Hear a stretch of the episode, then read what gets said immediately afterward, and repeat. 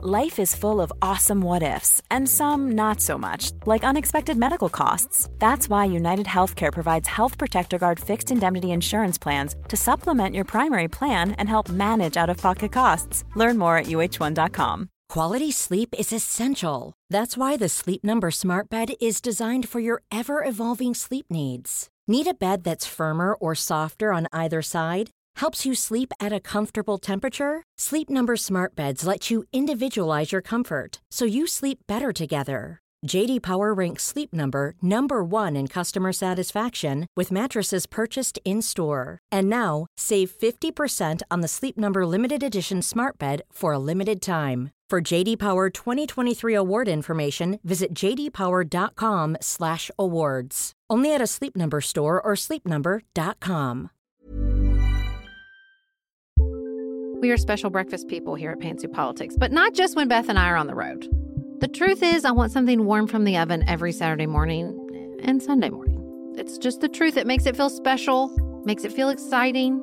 I don't want to work at it. So the first time I ever saw wild grain, which is bake from frozen subscription box for sourdough breads, fresh pastas, and artisanal pastries, I was obsessed. You guys, I've been a member for over a year. It's amazing. It's so easy. Every item bakes from frozen in 25 minutes or less, no thawing required.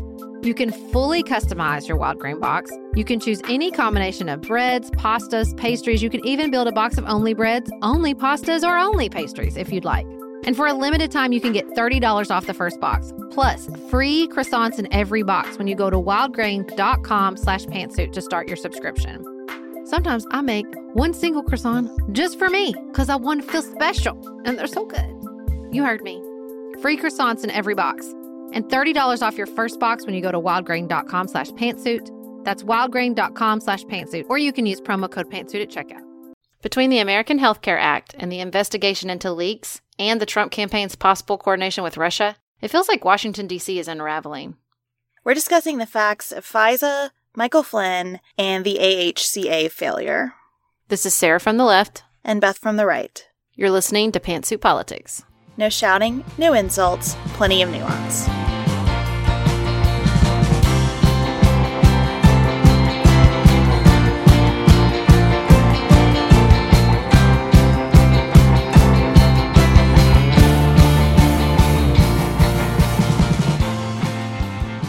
Today, we are covering the failure of the healthcare bill in the Pearls, as well as attacks in London and Cincinnati, Ohio.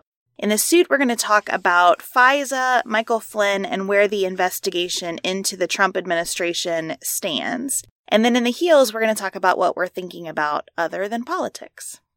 So, we're kicking off the pearls with a discussion of the American Health Care Act failure. And I'm not saying this completely undoes our terrible job predicting the election, but hey, we both said this was going to fail and it did. So, there's one more in our in our column after the the the bad prediction that happened over the election. Well, I think that's right. And I think that we had a good sense that it, it wasn't only going to fail, it wasn't even going to see the light of a vote, mm. which is ultimately what happened. At Paul Ryan's urging, according to most reporting, President Trump ultimately decided to just pull the bill from consideration. So, who are your think? Give me your biggest winners and biggest losers.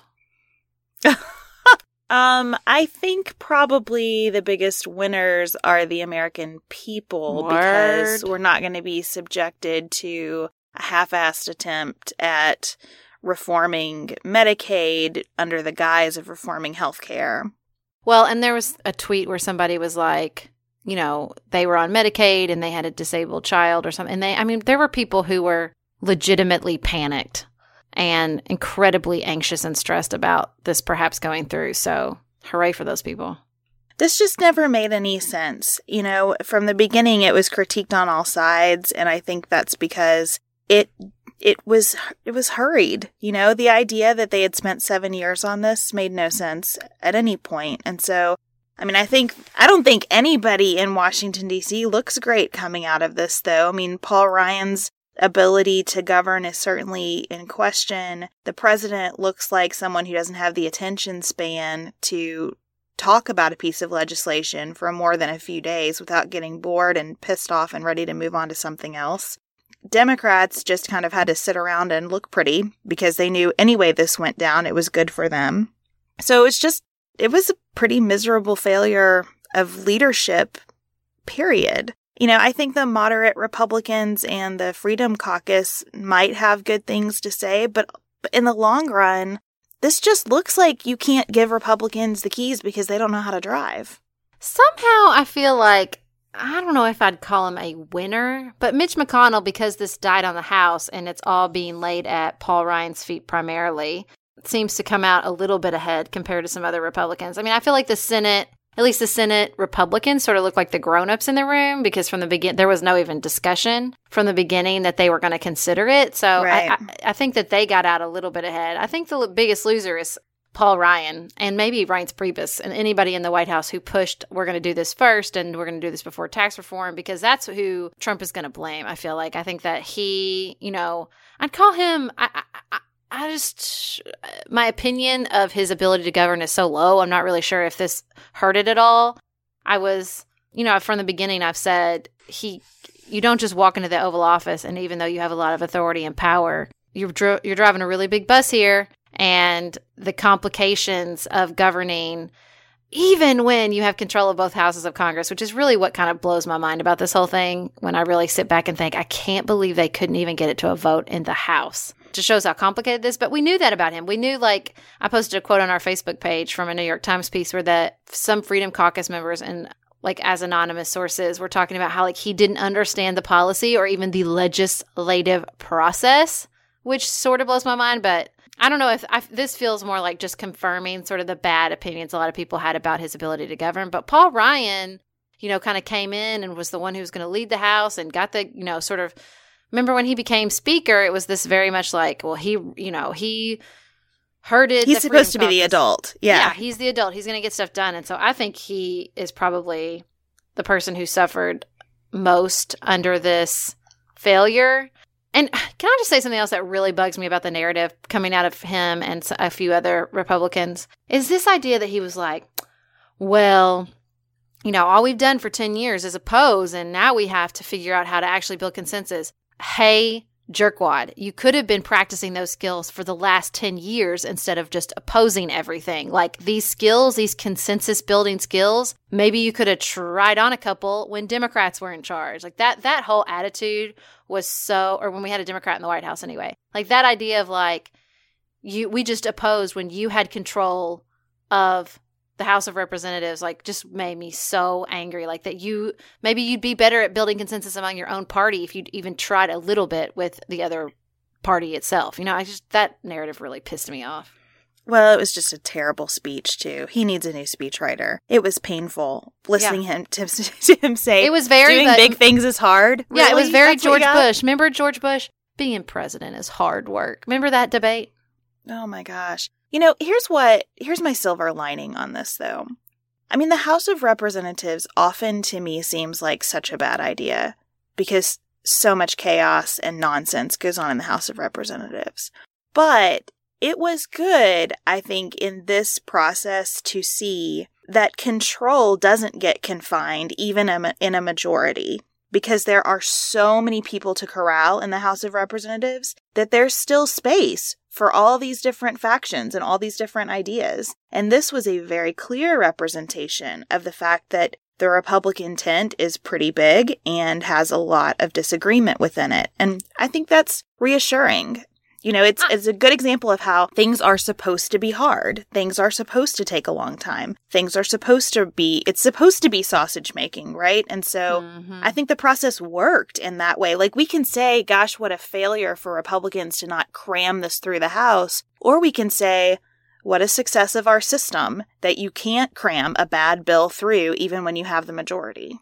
Yeah, I do feel like you know if we learned anything over the first what are we what day are we on like eighty five how many days are we on? Oh here? no, I think we're seventy something now. I think in the seventy days is that our process is up to so far to the challenges of a Trump presidency. And I think that, I mean, I do, I sort of bristle a little bit at the idea of the Republican Party as a big tent because I think it is more reflective of the fact that when you elect people who do not want, who do not trust the government to run the government, you're going to run into some uh, brick walls. And I think this is one of them. I don't think this was, I don't think these were legitimate disagreements about how to best provide health care. Like you said, they were, it's not like they were crafting some sort of complex policy. This was, we want to shut all of it down, you know, and the fact that they were trying to throw these carrots with the give, getting away of essential benefits is just so sort of upsetting and I think reflective of the overall approach to governance. But, you know, governing from this idea of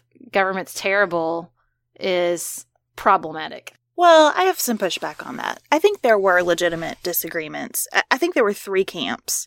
The the Paul Ryan camp was a mishmash of people who are fiscal hawks, which is his driving force, right? So fiscal hawks whose goal is to reduce the spend of the federal government on Medicaid. And then mixed in with those folks were people who just wanted to do something on Obamacare because they've been saying they would for a long time. And then I think you had the Freedom Caucus folks who genuinely believe that we need a clean repeal because government has no business in healthcare. And that's a legitimate position. It's a different position than the one that I hold, but I get it. And I sort of respect, I mean, I do think there is a pure ideology running through the Freedom Caucus. It is, like you say, that government shouldn't do much of anything. But we need that voice in the process too. And I think, you know, we'll talk more about that probably in the suit. There's a place yeah, I mean, for that voice. I think there's a place for that voice. I just don't think they should be running the show. And they're not. I mean, it's a it's a small number of people, but but they have enough power working together to prevent things from happening, which is kind of their goal anyway, right? And so then I think the third group are the more moderate Republicans, which is where I probably would have been in this debate, who legitimately think that this bill went too far in stripping away benefits from the neediest Americans. And I, I think those were substantive policy disagreements in this group.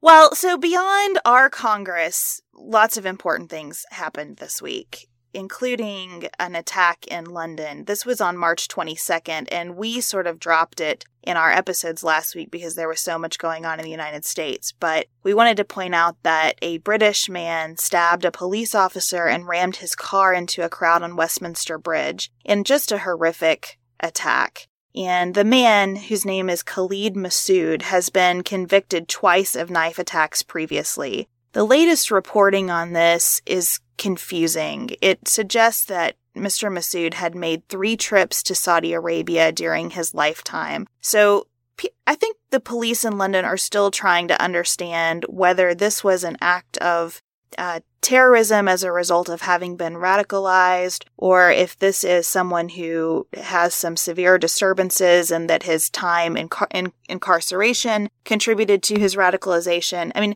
I think we just still don't know what the motive is here beyond this is a severely disturbed person who did something horrific. So, speaking of something horrific, and sadly, there was an, also an attack in Cincinnati. Beth's sort of nearby adopted hometown. And what have we learned since the original uh, shooting took place, Beth? So, this happened at about 1 o'clock on Sunday morning in a nightclub that is about 20 miles from where I live.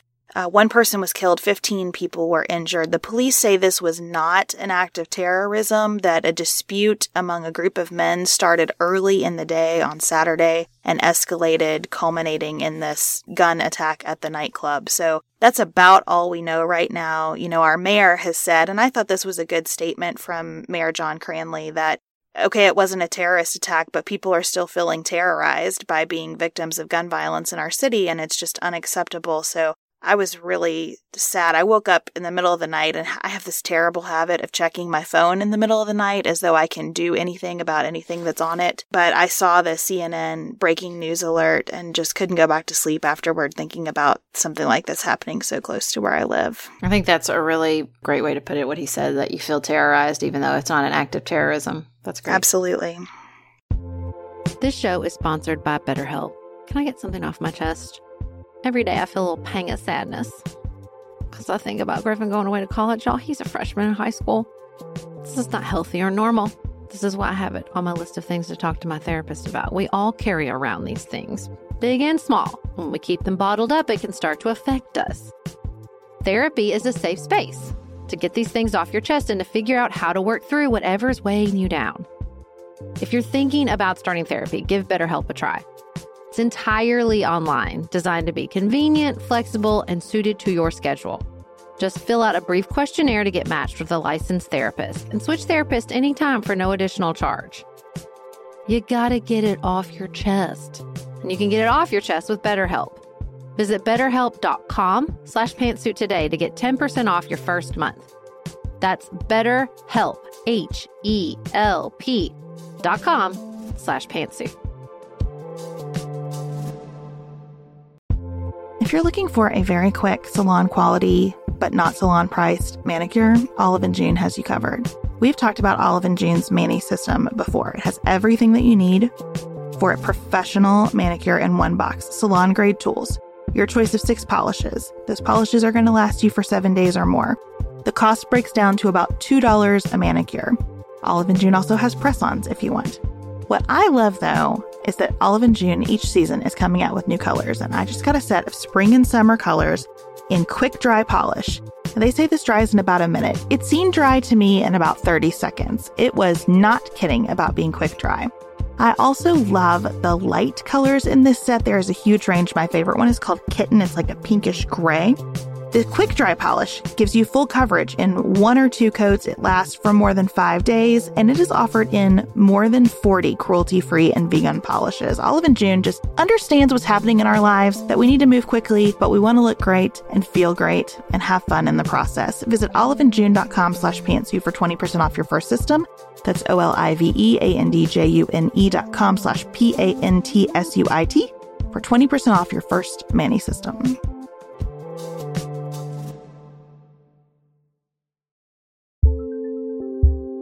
Just finished A Court of Thorns and Roses and craving another fantasy world to devour? Dipsea's got you. Dive into spicy enemies to lovers' tales or embark on an epic romance between immortal fae and sworn foes. They've got fantasy romance stories perfect for your morning walk, late night, or long bath. Dipsea is an app full of short, spicy audio stories. They bring scenarios to life with immersive soundscapes and realistic characters. Discover stories about second chance romances, adventurous vacation flings, and hot and heavy hookups. And there's a growing library of fantasy series with werewolves, Greek gods and goddesses, Regency era historical fiction, and fairy smut to explore the bounds of your pleasure. New content is released every week, so in between listening to your favorite stories again and again, you can always find something new to explore. For listeners of the show, Dipsea is offering an extended 30-day free trial when you go to dipseastories.com slash pantsuit. That's 30 days of full access for free when you go to D-I-P-S-E-A stories.com slash pantsuit. dipseastories.com slash pantsuit.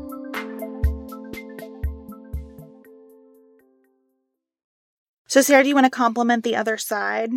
Yes, despite what I just said, I would like to I would like to compliment the Freedom Caucus. I was just thinking that you know, I, I think that my opinion of the Freedom Caucus was probably a little s- more skeptical than I wanted to admit, and that I wondered if they held these opinions just to get elected. But and maybe some of them do, and there's always, you know, both things can be true. But you know, I think this healthcare debate shows that they feel very strongly about certain issues and that the government should not be involved in them no matter how upset people are going to be if you take these benefits away. And way to stick to your guns, guys. Just it happened to be that you and I uh, uh, both wanted this legislation to die, so it worked out great. But I do think I have a little more respect for their purity of opinion, I suppose.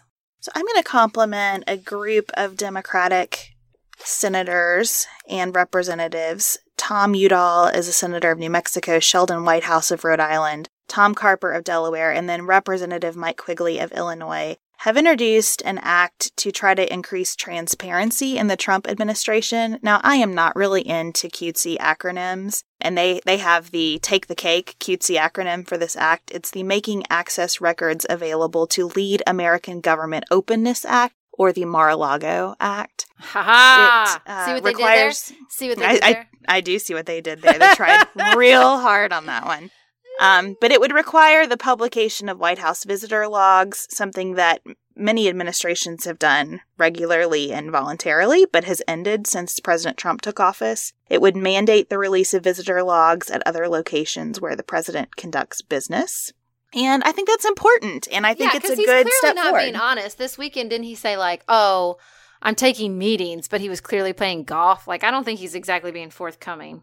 Well, and I do think that who goes in and out of the White House should be a matter of public record with exceptions, and I don't know what this act contemplates in terms of exceptions or redactions, but I, I, think for the most part, this is an important practice, and I like anything that adds to transparency in our government. So um, I I tip my hat to them with a little bit of a an asterisk for you don't have to try so hard with the name. I like it, not surprisingly. So, up next, we're going to talk a little bit about the details of the FISA process and what's up with our buddy Michael Flynn. Is he our buddy? I don't know. I just I wanted to say something other than just Michael Flynn. So I mean, I don't know recurring, if these current rumors are true. He might very well be our buddy. The recurring character, the the, the ever mysterious Michael Flynn. Ugh. So, does everybody have their seatbelts fastened for a little primer, a little mini primer on FISA? Um, when I talked with Katherine Gibson on Friday, she talked about how important it is for all of us to better understand these processes, and it does take some patience. So, I did a lot of research relying heavily on a white paper from the Federal Law Enforcement Training Center, which I will link in the show notes. There are some excellent resources available on government websites. Which I just sounds... really like white papers. I just like the name. I feel super fancy when I talk about them. I just like whenever they say on the Vox the Weeds, they talk about white papers a lot, and I just think it is so official sounding. Well, so I I found some great official stuff that we will share on pantsuitpoliticsshow.com in connection with this episode. So FISA stands for the Foreign Intelligence Surveillance Act. It was enacted in 1978 to protect Americans' privacy in the midst of counterterrorism efforts. So essentially, FISA sounds like something that gives the government all kinds of power in the way we discuss it, but it was enacted to take away power from the president acting unilaterally. Because before the enactment of FISA, the president felt like, under the protect and defend responsibilities in the Constitution, that if he was worried about national security, he could do whatever he wanted to figure out what was going on there. Was this like a reaction to Whitewater? I mean, Watergate, sorry. Well, it escal- all of the concerns about limitations on power escalated during Watergate. So I think it is fair to say that, you know, 1978, that's I think that's fair to say that there's a connection there.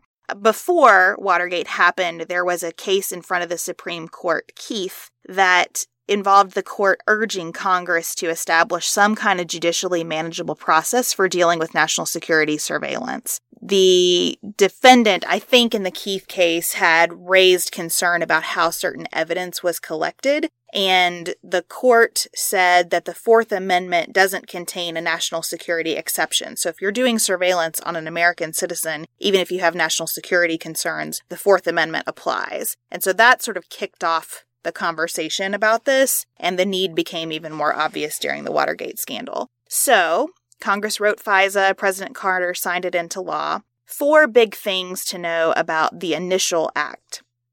First, non criminal electronic surveillance can only occur for the purpose of collecting foreign intelligence and foreign counterintelligence. So, you can't spy on people in connection with domestic crime.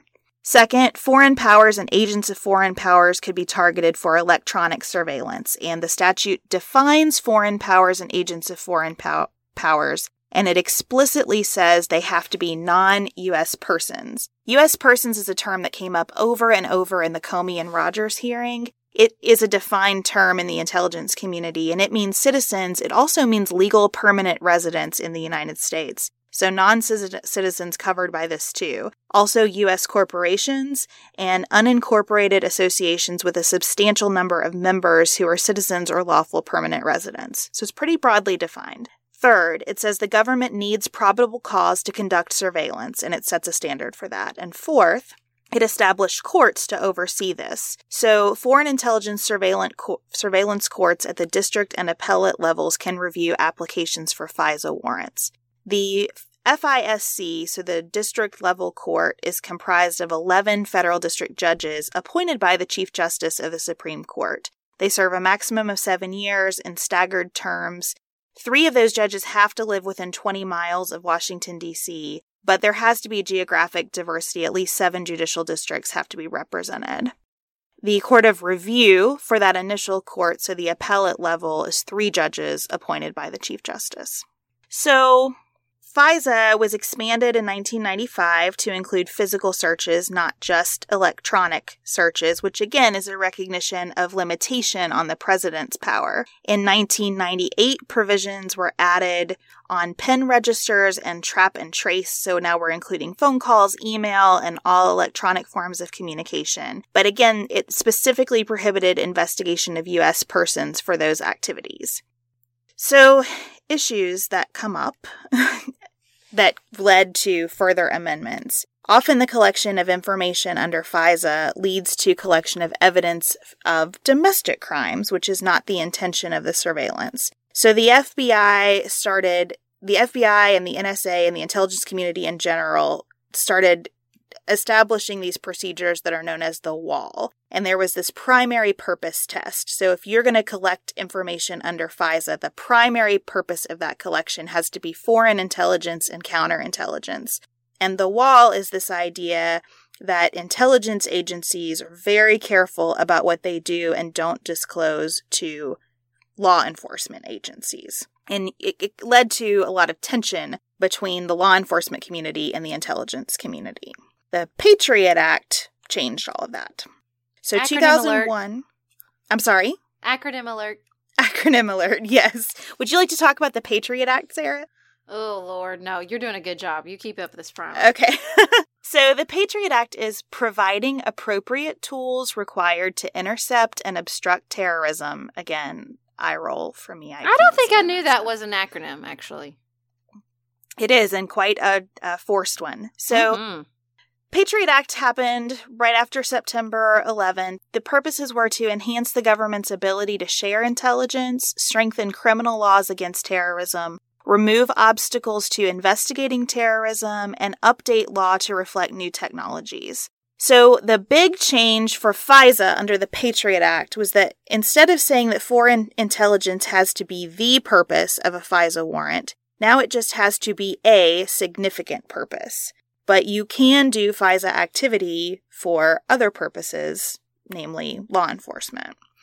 In 2002, the Office of Intelligence Policy and Review, which is part of the Department of Justice, asked the FISC, so that's the court established under the original FISA Act, to remove the wall that separated law enforcement and foreign intelligence collection. The FISC declined and it wrote a whole bunch of minimization standards trying to maintain some kind of balance between effectuating the Patriot Act and limiting the use of information obtained by really intrusive methods under FISA. Department of Justice appealed to the court of review that was established under the FISA Act, and that court said that the lower court was wrong and was trying to end run the Patriot Act, and that the wall did not survive the Patriot Act. So, hmm. current state, disclosure and use of FISA information has to be for a lawful purpose.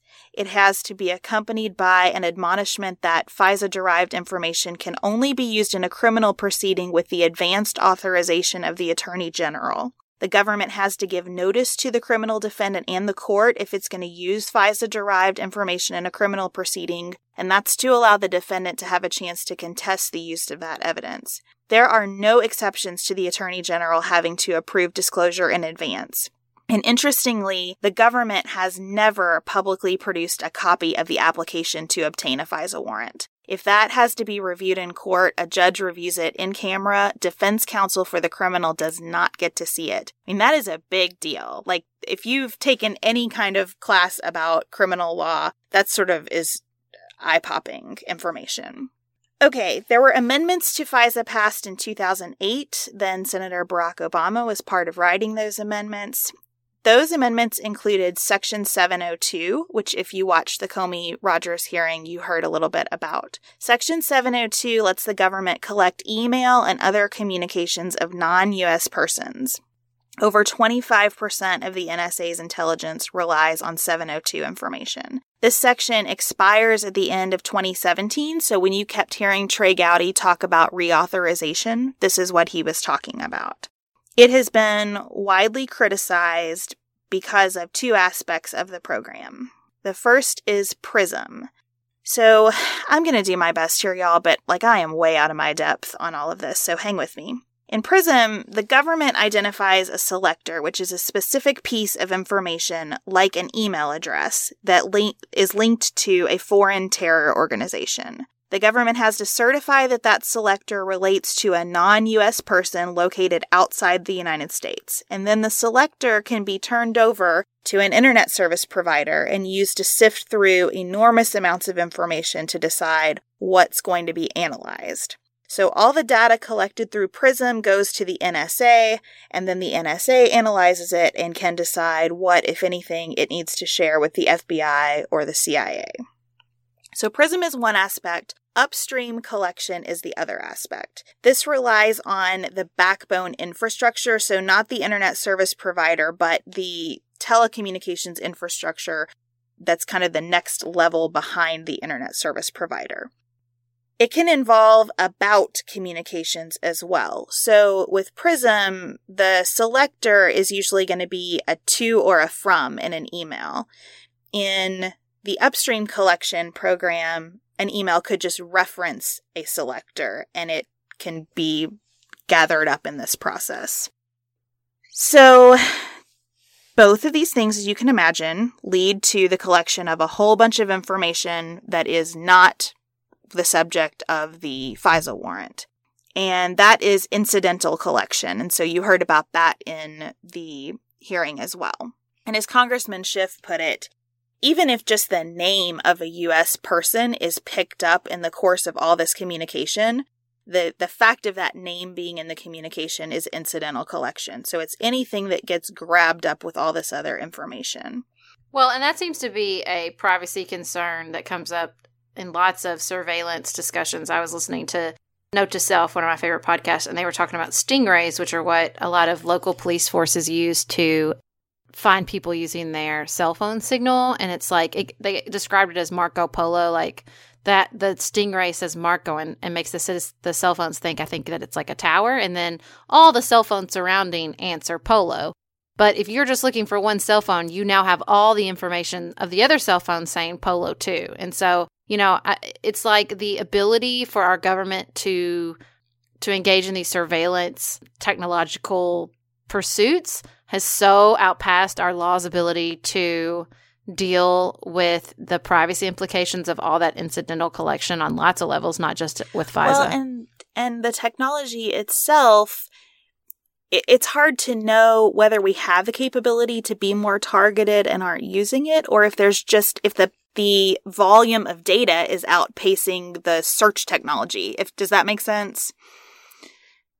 Yeah, definitely. I think it's both those things. So there are all these minimization procedures in Section 702 itself that the FBI and the NSA use, and that the FISC mandates to try to limit what happens with this incidental collection. And one of those minimization procedures is masking, which was talked about in the hearing as well. So, what that means is just if Sarah and I are talked about in a communication picked up by the NSA, Instead of referring to Sarah and Beth, the NSA is going to talk about individual A and individual B. And no one is supposed to know the identities behind individual A and B unless we are unmasked. And about 20 people, according to Director Rogers in the NSA, have the authority to unmask those names. More people in the FBI have that authority because by the time the information gets to the FBI, you're usually talking about domestic crime because that's what the FBI does. So, unmasking can occur if it is necessary in an investigation and the agencies involved have probable cause to believe that criminal conduct is occurring. So, that is kind of a quick overview of all of the stuff behind Trump's tweet on wiretapping and the conversation about General Flynn, which is where we're going next. Because the reason General Flynn was asked to resign is that there was intelligence collected about conversations he was having with foreign agents. And General Flynn is most certainly a U.S. person. And so the fact that someone knew his identity meant that he had been unmasked, right? And then leaked that to the press if you think about all of the secrecy surrounding FISA that we just talked about, I can be a criminal defendant and have FISA derived evidence used against me without my lawyer ever seeing why the FISA warrant was obtained. So that is a secret process in our system. It is a very big deal that General Flynn's identity has made its way into the New York Times and the Washington Post based on conversations picked up through this process. Well, and the biggest um, news coming out about Flynn now is that he is a U.S. person, but apparently he was also a foreign agent at the time because of a $530,000 contract from August to November 2016 that was being done for a business, an Inovo, Inovo, owned by a Turkish businessman that could have benefited the Turkish government. And what blows my mind about this is that apparently his attorneys told the Trump campaign twice and the transition that he was going to register as a foreign agent because of this contract. And both times they were like, "No, it's up to you. You just decide if you uh, what who are these lawyers, man?" I don't know. I don't understand why this wasn't just a disqualifying conflict, like where they could have said, "Hey, thanks for all your help with the campaign. You're we're not going to put you in an intelligence role, given that you're making money off a of this." foreign agent. So they also said former CIA director James Woolsey says he was in a meeting involving Turkish officials and Flynn and members of Flynn's consulting group on September 19th in New York City. He said the discussion involved removing a Turkish cleric from the U.S. without going through the extradition process. The Turkish president has accused Gulen of orchestrating the, the cleric of orchestrating a failed coup. He was living in Pennsylvania with a valid green card, and the Turkish president had requested his extradition. So far, the U.S. government has denied the extradition request. And is this the meeting that people are saying that um, Devin Nunes was present at? I believe that it is. And this is a big deal because, again, it would be evidence of Flynn acting as an arm of the U.S. government before he was confirmed to his position and before the administration transitioned.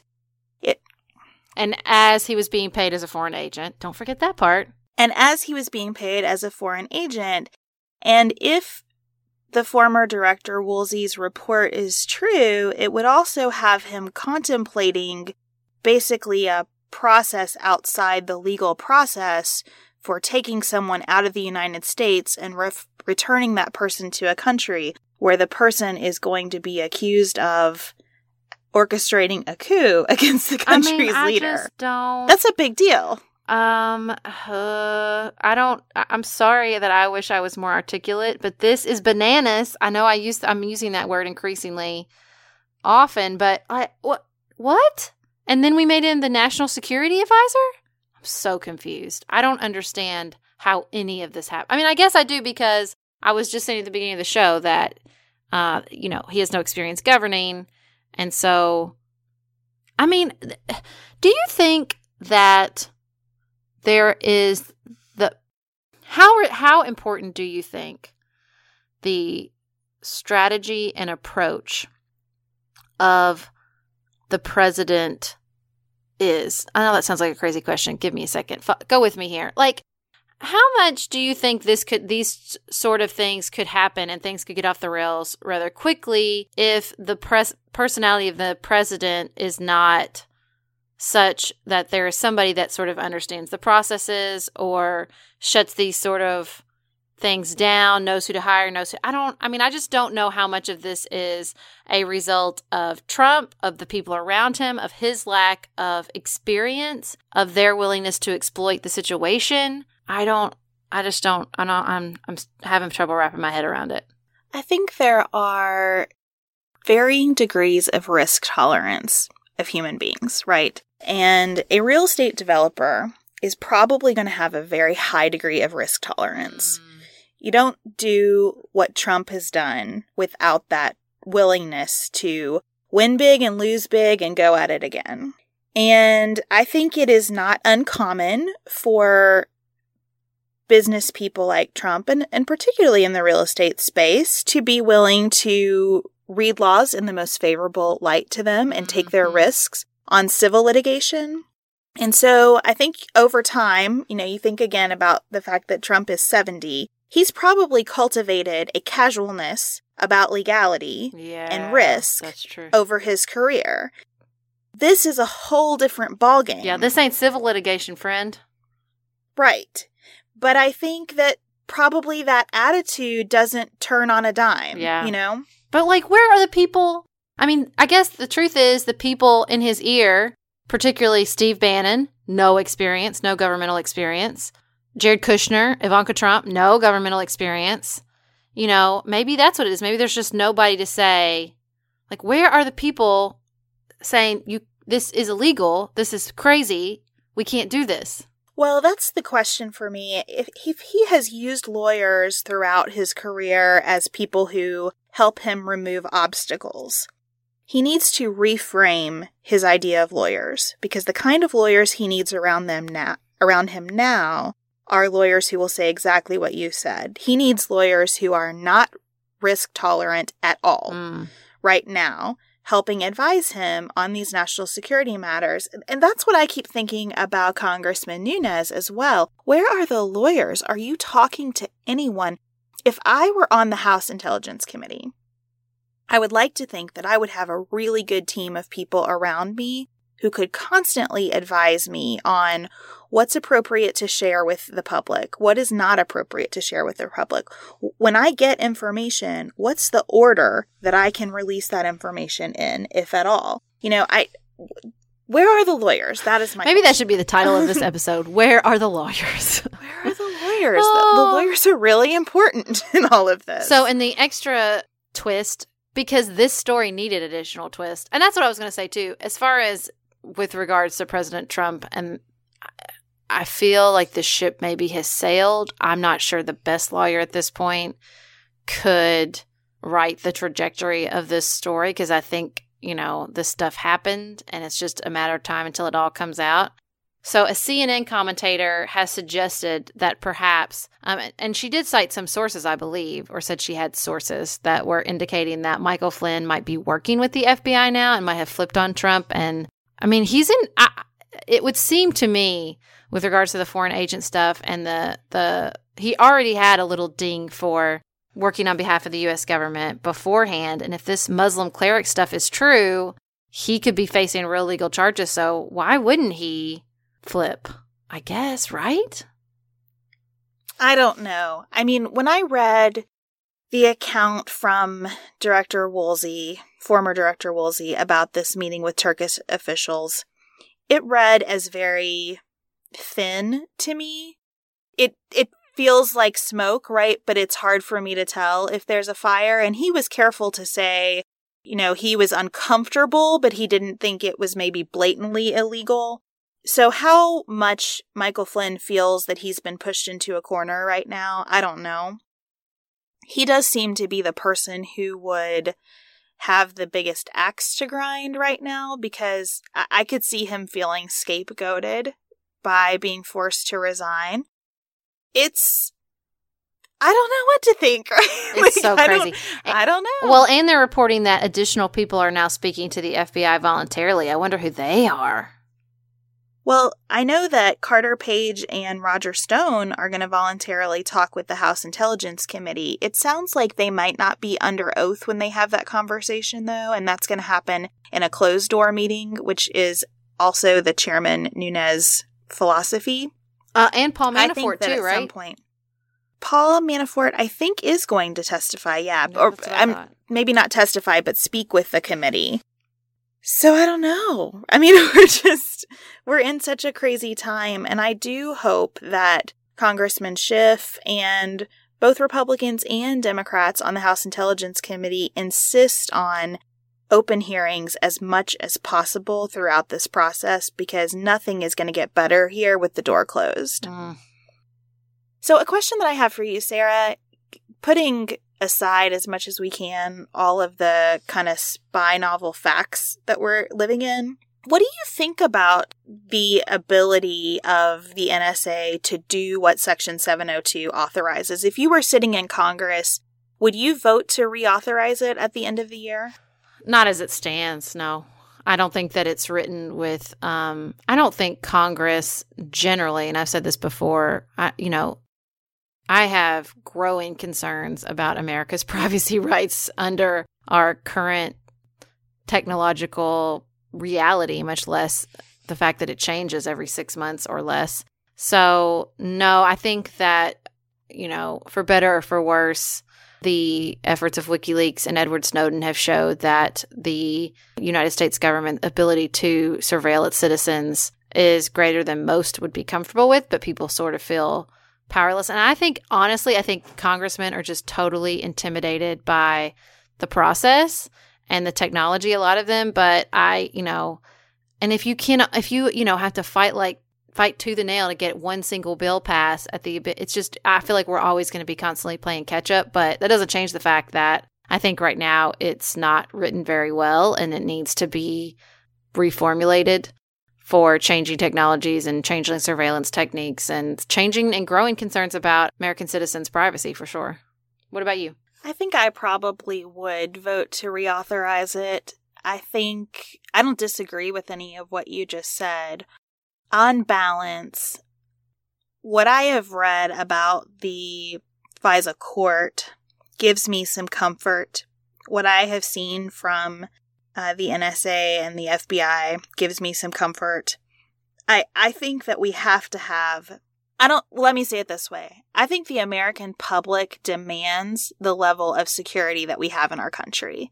I do not think that anyone reasonably would trade off their security for additional layers of privacy. Now, I really respect and admire people like Rand Paul who fight this stuff tooth and nail constantly. And I think that's important. And I hope that they continue to do it because you need those voices, right? You don't want to creep up on overreach. I think, though, that they're trying to balance these interests, and it's a hard balance.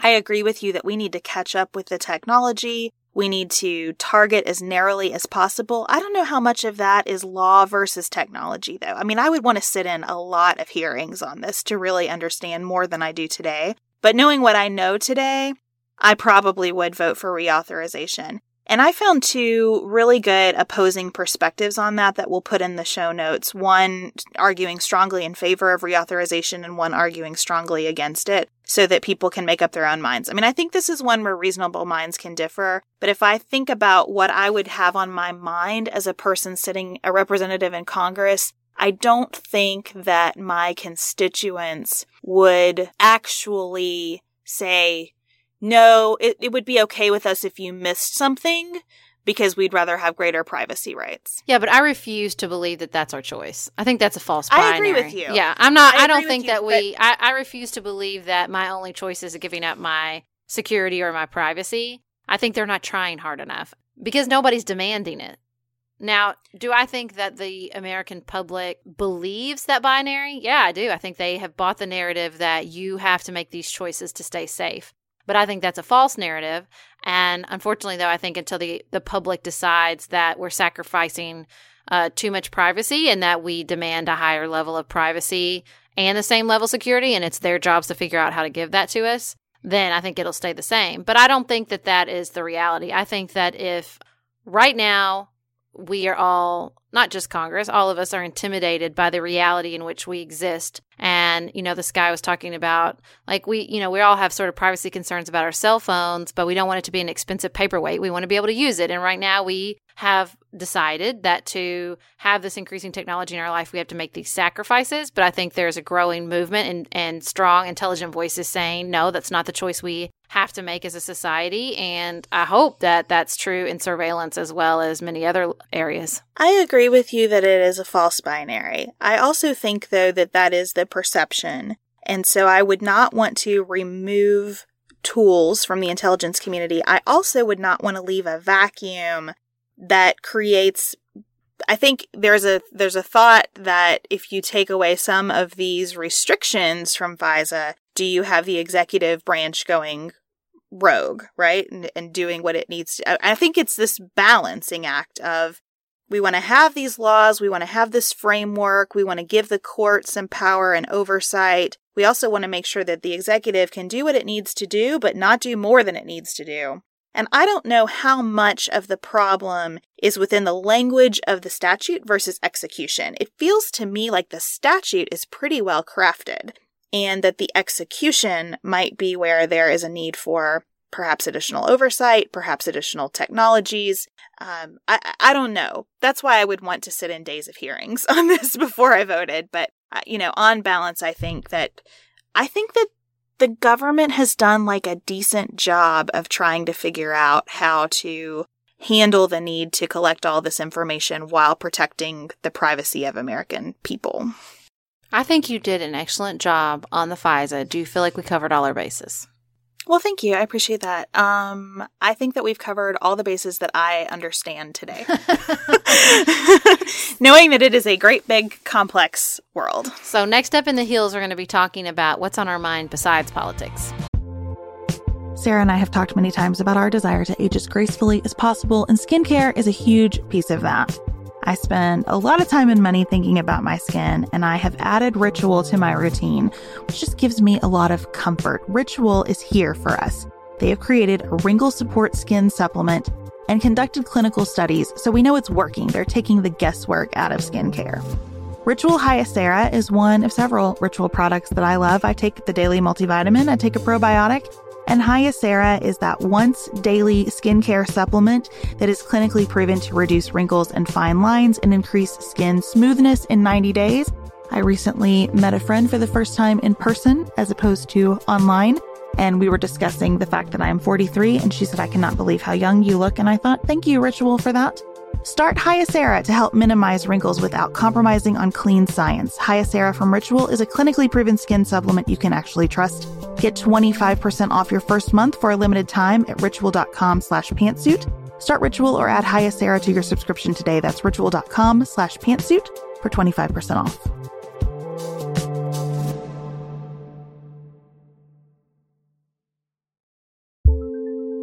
Do you want a bra that's sexy or a bra that's comfortable? Thanks to ThirdLove, you can have both. ThirdLove was started to take all the frustration, ick, and ugh out of bra shopping. That's why they make solutions for every bra problem, aka problems. Their bras make it easy to bring back perkiness you haven't seen since high school, get smoothing you know where, and have straps that actually stay put. Designed at their headquarters in San Francisco and made from premium materials, they put every style through hours of wear testing on real women, including themselves, before it's given the stamp of boob approval. Comfort and support are guaranteed. Plus, whether you're a double A cup or an H cup, their virtual fitting room will help you find your perfect fit fast. And they've even invented half cups. No more feeling stuck between two cup sizes that don't fit right. It's time to get your problems solved. Visit thirdlove.com and get 15% off your order with code podcast15.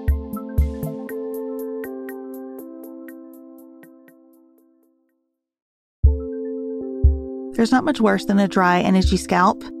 Also, when you get your hair colored and then it does not last as long as you and your stylist discussed, it could be that unfiltered, mineral filled water is the culprit. Hard water is a leading cause of damaged hair and dry, irritated skin, and about 85% of the United States uses hard water, filled with dissolved minerals and added chlorine. That's where Canopy's new filtered shower head comes in. Canopy, known for their beauty hacks and reimagined humidifier, has revolutionized the filtered shower head. Dermatologists recommended this unique three stage filtration system greatly reduces contaminants and odors in your shower water, leaving you with healthy hair and glowing skin. Best of all, the Canopy filtered shower head is hassle free. Installation is a breeze, and its unique quick release filter replacement feature allows for seamless filter replacement unlike any others on the market. Go to getcanopy.co to save $25 on your Canopy filtered showerhead purchase today with Canopy's hassle-free filter subscription. Even better, our listeners can use code PANTSUIT at checkout to save an additional 10% off your Canopy purchase. Hurry, your hair and skin will thank you.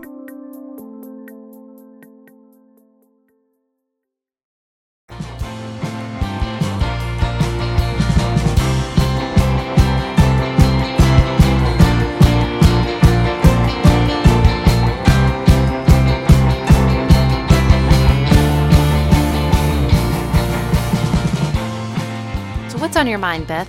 Very little besides food. Um, I was telling Sarah before we started recording that I am currently the best cook on earth, and that is because my family and I have not eaten for about a week because we all had the flu. So now everything that I make is incredibly delicious. I have a new love affair with parsnips. I love parsnips. fan. Parsnips are delicious.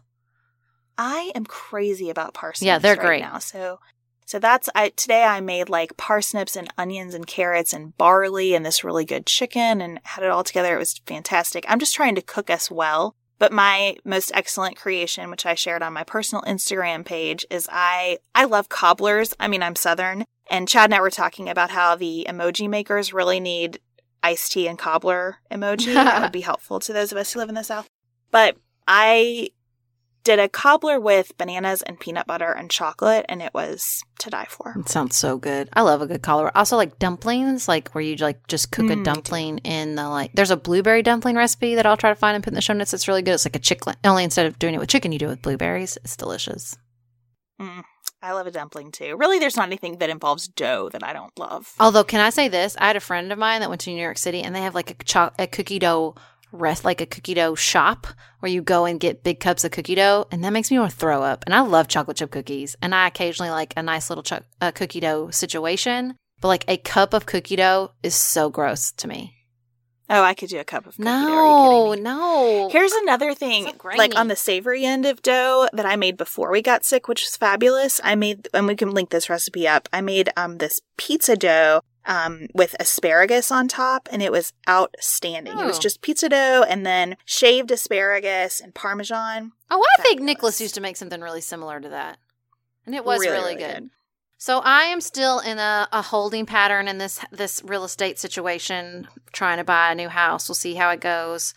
Um, I also, what I'm actually thinking about is I finished two books on Modern Mrs. Darcy's book club this month for March. She picks a main book, which is A Piece of the World. It was a really, really great book about um, a famous painting called Christina's World. She sort of fictionalized the account of the woman who the painting was based on, and it was really good. This woman had a genetic disorder that slowly crippled her and made her uh, unable to walk, and so she did a really beautiful job of painting that picture and the book was great. It was Christina Kline Baker, who also wrote a great book called Orphan Train. So I finished that book and then in, in Modern Mrs. Darcy, Anne always does this really great thing where she does a flight and she'll pick like three other books. Like if you want to just keep sort of on that same trajectory, she'll give you some other books to read. And one of them was called The World, the, the War That Saved My Life. It's a young adult novel about a young girl who has a club foot and who escapes a really awful abusive situation with her mother to the country during World War II when they would send the kids out of London. And it w- I read it in a day and it was so both of them were so good and sort of interesting perspectives from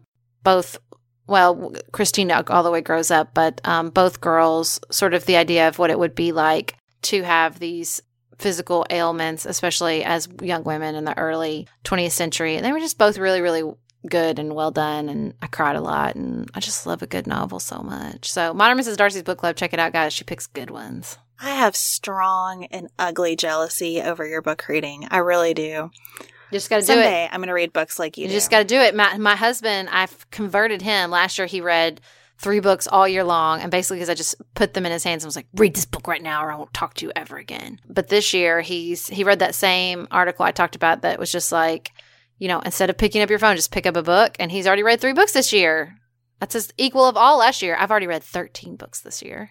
Pretty proud of myself. That is awesome. Yeah, I just read. I don't. I don't watch TV I don't either. know how. I don't know how we would do this show if I read books in the time that I spend on my phone because I feel like that's how I know what's going on in the news. So I don't know. I have to. I will say though, balance. with Lent, it's just really real. It's it's it's helped me realize by deleting them off my phone that I can like I can check it every you know five minutes, five to fifteen minutes once an hour, but really I can cover the same territory in fifteen minutes in the morning and fifteen minutes at night. Like not that much happens. I'm just scrolling through likes and a few comments, but like it's really you don't. I don't feel that much.